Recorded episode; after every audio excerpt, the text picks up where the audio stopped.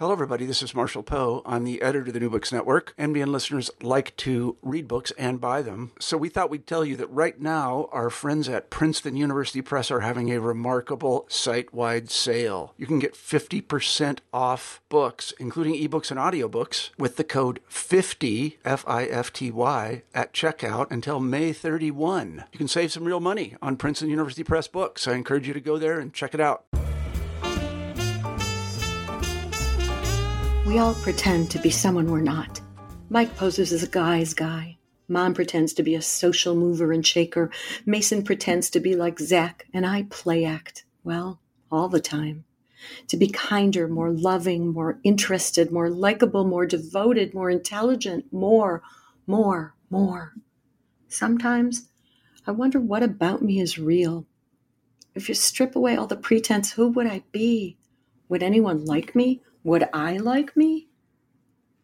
This is GP Gottlieb, host for New Books in Literature, a podcast channel on the New Books Network.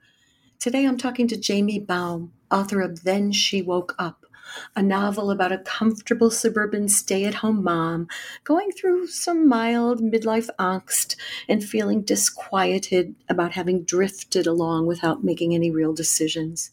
She takes a few wrong turns until an unexpected girlfriend weekend helps get her head on straight.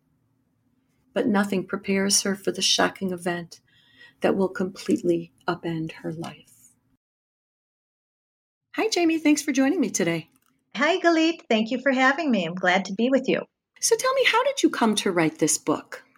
Well, then she woke up was kind of a long-standing challenge that I had made for myself.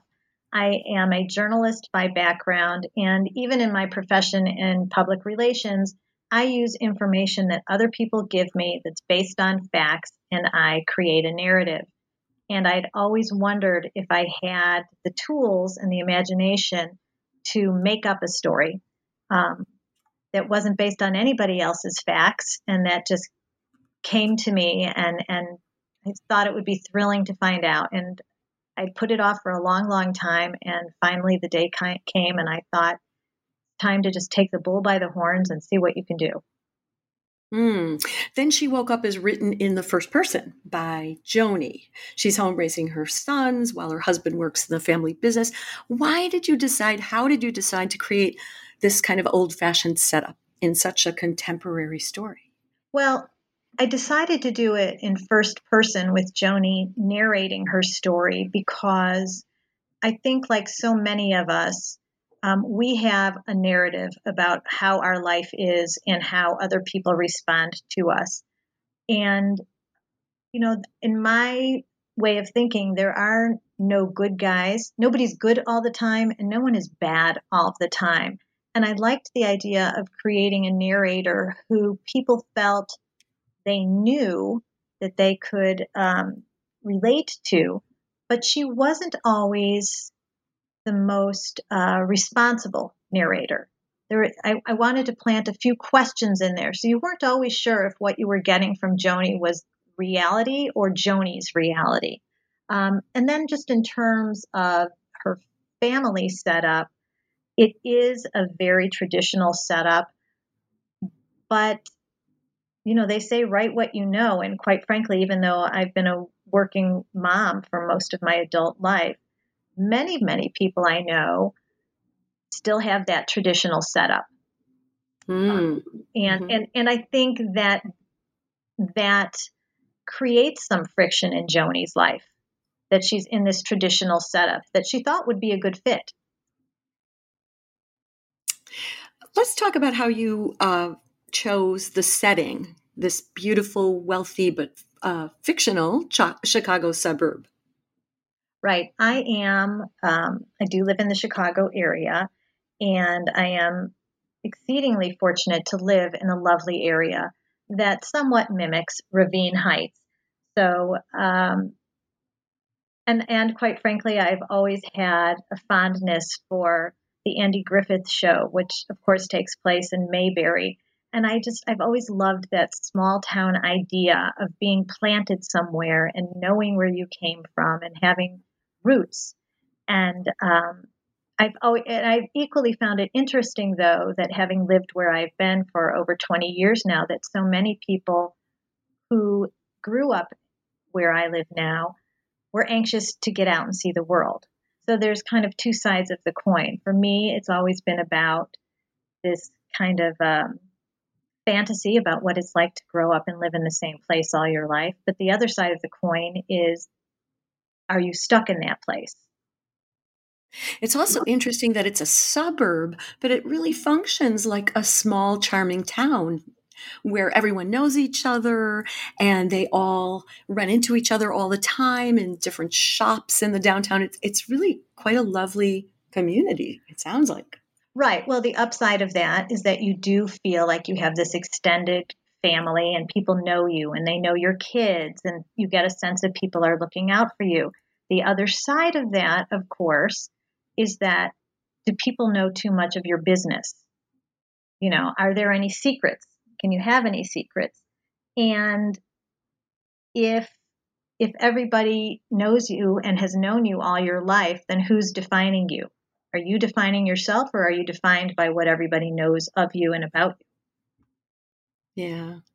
So Joni grows up in a, a sporting family. They own a couple, several um, outlets, sports outlets. It's run by her father and her brother and her husband. And as the book opens, she, Joni, overhears a conversation about selling the business. What's going on? Why is that a pivotal moment for Joni? I think for Joni, as for so many people at a certain point in your life, you think you've got life nailed. You know, you you have a roof over your head, you have a steady income, all the pieces are in place uh, you fully expect that tomorrow is going to look very closely like what yesterday looked like, and there's a lot of comfort in that. And hearing that this family business that she grew up with might not be in the family anymore throws her for a loop because it's always just been a given for Joni. And, um, you know, so many of us find us in situations where things that we just assumed would stay the same, whether it's a job or a marriage or your health or relationships of any kind, when those things change, it can be jarring. Mm-hmm. Joni's really kind of an interesting character that, um, you know, she just, she overhears that. And then another thing she overhears or sees when she shouldn't have been really paying attention, she overhears her long divorced in-laws bickering. And and she's very upset because her husband isn't interested in hearing about it. Why is she so thrown by that?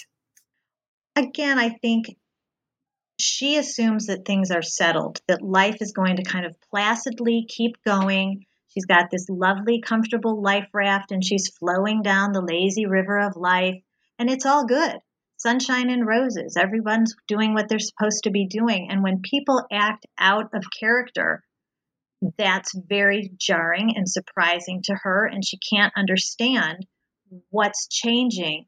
But she also hasn't given much thought to anybody but herself and her own circumstances. So it creates a moment for Joni to, in some respects, start growing up, where um, it's it's. I sometimes think of it as a coming of age story for someone who's almost forty. Yeah, because she is, um, you make it sound like these are like the worst things that ever happened to her. She's really upset about these two incidents that she overheard. And I think it is very upsetting to her because there's so little outside of her life to upset her. You know, it, it, she she's got it all. She's got a cushy life, and and whether that means that she's financially secure or she's secure in her relationship with her spouse, who, you know, we get a very early look that all is not really as she wishes it would be in that relationship. But she's she's not a person who's going to rock the boat. Um, but the boat the seas are getting choppy, and that really creates a, a, a big degree of discomfort for Joni. Um, how did you come up with her character? She has she's a lot of little interesting things. She loves making lists, and she reads uh, the Daily Message in her tea on her tea bags. And uh, the, this part isn't that unusual, but she's consumed with her weight, which seems pretty on brand for somebody in their thirties. But what what drew you to her character? I think I wanted Joni to be someone who my reader could relate to. And I wanted her to feel real. And I, she's looking for answers. So the tea bags, for example, um, you know, they have these little wise sayings. I mean, everyone, whether you believe it or not, everyone opens up a fortune cookie and reads their fortune. And we all know that they're printed in some factory somewhere and there's nothing personal about it. And yet somehow we find a way to make it personal to ourselves. And Joni, as her world starts kind of making little shifts and changes, her kids are growing up. She's starting to awaken to the fact that her relationship with her spouse is maybe not all that she hopes it would be. And so she's looking for answers and maybe a little saying on a tea bag will help her with that. Um, making lists, you know, in her mind, she's a very busy person. So she wants to keep track of things. And in my own experience, I found that intelligent people, when their worlds start getting smaller, um, not less important, but smaller, where they're not juggling a lot of things with work and fam- other family responsibilities and such. But when the biggest thing of the day is what's going to get cooked for dinner, that can be an overwhelming decision. So it's all a sense of perspective. So for Joni, making lists gives her a sense that she's in control of that, and watching her weight gives her a sense that she's in control. And um, you know, reading the messages on her tea bags gives her a sense that there's direction and, you know, the, the truth of it is, of course, not that easy. It's not about lists and little messages on a tea bag. Hmm. Joni says that all their friends and the whole community, everybody lives in that town, and they all seem to be similarly a religious. They're socioeconomically about the same. And as she says, nobody's ever been divorced. So let's talk about the two characters that you bring in who are different from everybody else, her two best friends. Right. I really enjoyed creating Linny and MJ. Um, and they are based on people who I know, but they are fictional characters. And um, these are people who, my experience, I grew up um, outside of Cincinnati, Ohio, and most of the people who I grew up with stayed in Cincinnati. And then, you know, there are always a handful of folks who break out and do their own thing for whatever reason, whatever motivates them. And Linny has some very specific details in her past that drive her to be who she is and act the way she does and make the choices she does. And she does it all very mindfully. Um, MJ chooses very mindfully again where she's going to live and how she's going to live her life. So you have these two women, and Joni, MJ, and Linny, who all grew up together, childhood friends, um, who in theory should have a lot in common. And yet, two of these two women, Linny and MJ, are very mindful of their choices but Joni is less so. Hey, it's Kaley Cuoco for Priceline. Ready to go to your happy place for a happy price? Well, why didn't you say so? Just download the Priceline app right now and save up to 60% on hotels. So, whether it's Cousin Kevin's Kazoo concert in Kansas City, go Kevin, or Becky's Bachelorette Bash in Bermuda, you never have to miss a trip ever again. So, download the Priceline app today. Your savings are waiting. Go to your happy place for a happy price. Go to your happy price, Priceline. In a third nosy incident, Joni sees her father being extra kind to a secretary and suddenly suspects her father of infidelity to her mother. What why does she keep getting involved in situations like this?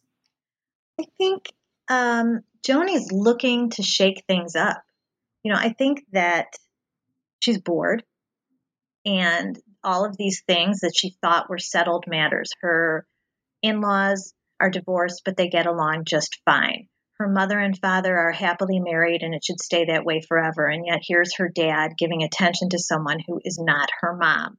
The family business is the family business and it should stay that way forever. And yet now there's a conversation about selling the family business. Um, her sons are growing up and becoming more independent, and they don't need her the way they used to. Her marriage, of course, is not kind of the, the romance that she thought that it was supposed to be. So the world is changing whether she's thoughtful of it or not. And so when she awakens to the real, reality that things are changing, things are moving, every one of these little incidents for her is kind of an, another knock upside the head saying, you need to check out what's going on around you. You can't just keep drifting along. Things are changing. And, and, and it's upsetting to her. Uh, she's never, in her experience, she's always been a follower. She's done what she's been told. So to find out that the things on which she has based her life, the truths that she thought were settled, maybe aren't so settled. It's, it's, I think I, I think I laughed out loud during the anniversary party scene where her mother wants uh, invites a whole bunch of people to a fancy anniversary party, but puts Joni and her brother's names as the hosts. Right. So, so she because it's inappropriate for her to make her own party, but she's just made her own party. Well, how does Joni deal with that kind of control? You know, I have a dear friend who grew up with a mom like the mom in this story. Mm-hmm. And there's this kind of tension about having a parent who had this set of ideals for how one should go through life and how one should behave and what organizations one needed to be a part of and what is appropriate and what maybe is less so socially appropriate.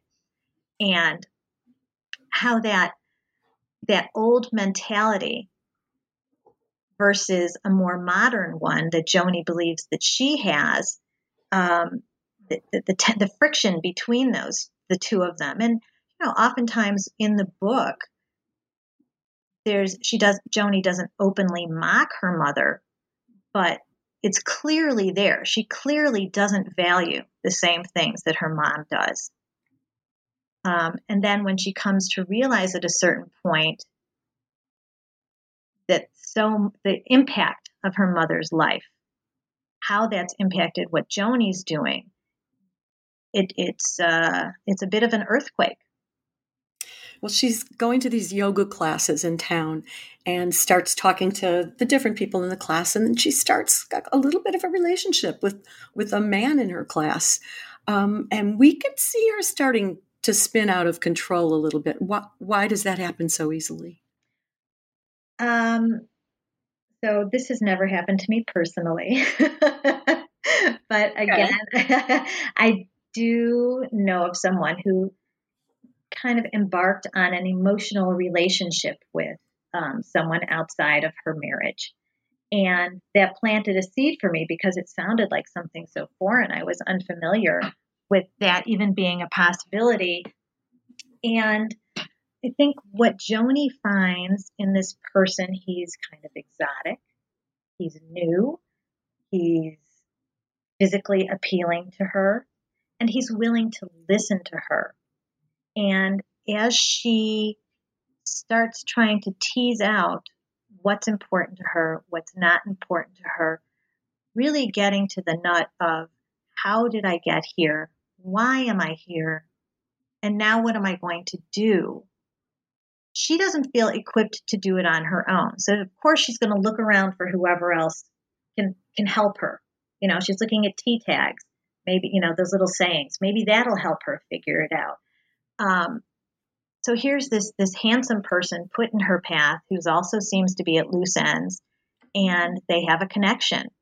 And in her dramatic way of now, okay, I know things aren't as I want them to be. Now, what am I going to do?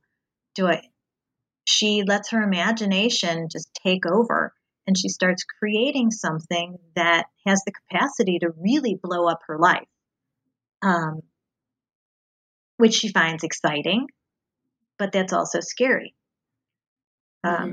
So, you know, she's she's she's a bit of a mess, but sometimes I think we all are. Sometimes I think we all have that mm-hmm. fantasy about getting in the car and just driving. Yeah. let's let's discuss the girlfriends weekend and all the cool places they eat and drink. Everybody wants to know how much fun did you have researching it and what exactly is the place with the cake that everyone has to try? Oh my goodness. All right. So the girlfriends weekend, when I was putting together the book, I knew that I wanted it to be in three sections. The first section, and, and as you noted earlier, it's a very traditional setup for a book these days. But the first section is kind of here are all the problems. The second section is talking about how we're going to resolve it. And the third section is what comes out of these various resolutions. So the girls' weekend,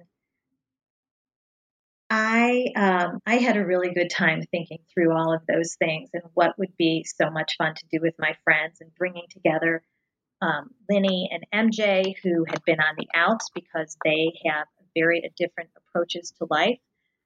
One being very rural and one being very seemingly materialistic. Um, and then you have kind of Joni in the middle. She's the glue that brings them all together. Um, I loved that they were kind of patching up some of their misunderstandings.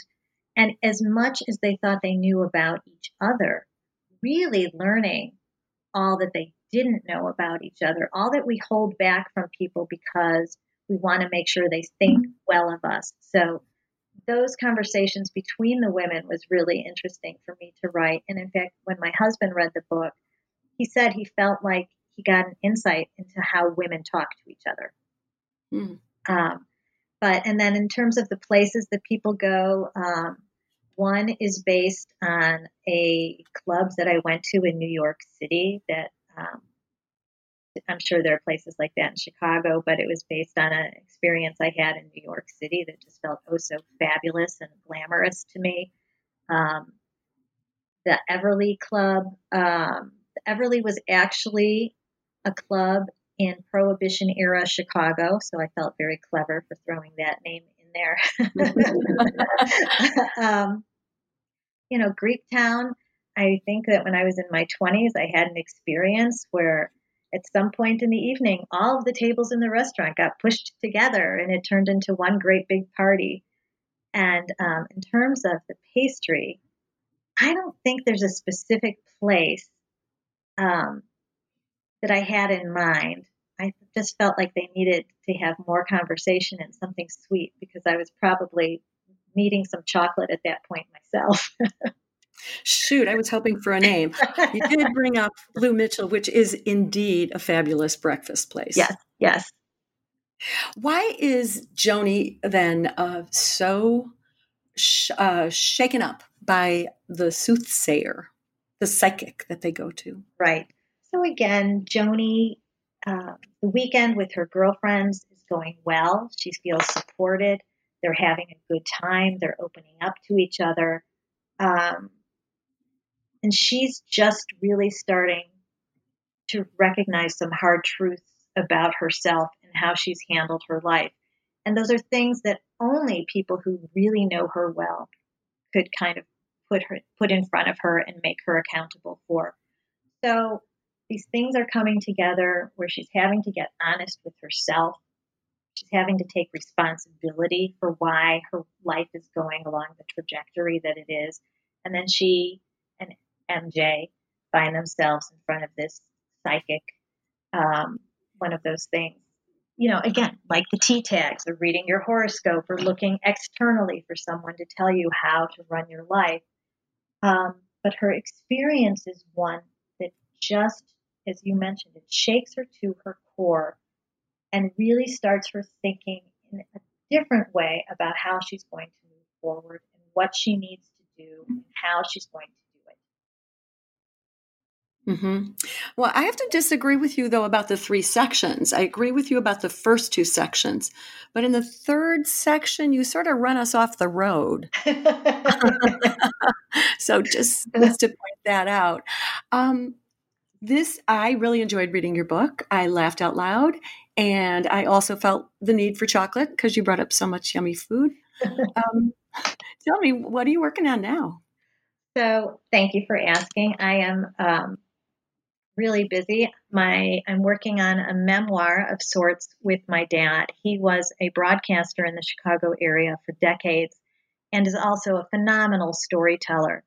So I have captured his stories on tape and I'm now going through the process of weeding through those and um, pulling out some of the good ones. And I hope to um, have that published.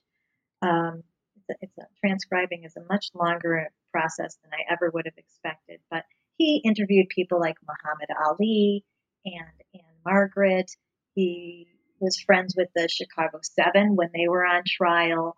Um, he's just got some fabulous stories. So that's one thing that I'm working on um, that's fact based. Um, and then I am toying around with what happens next for Joni.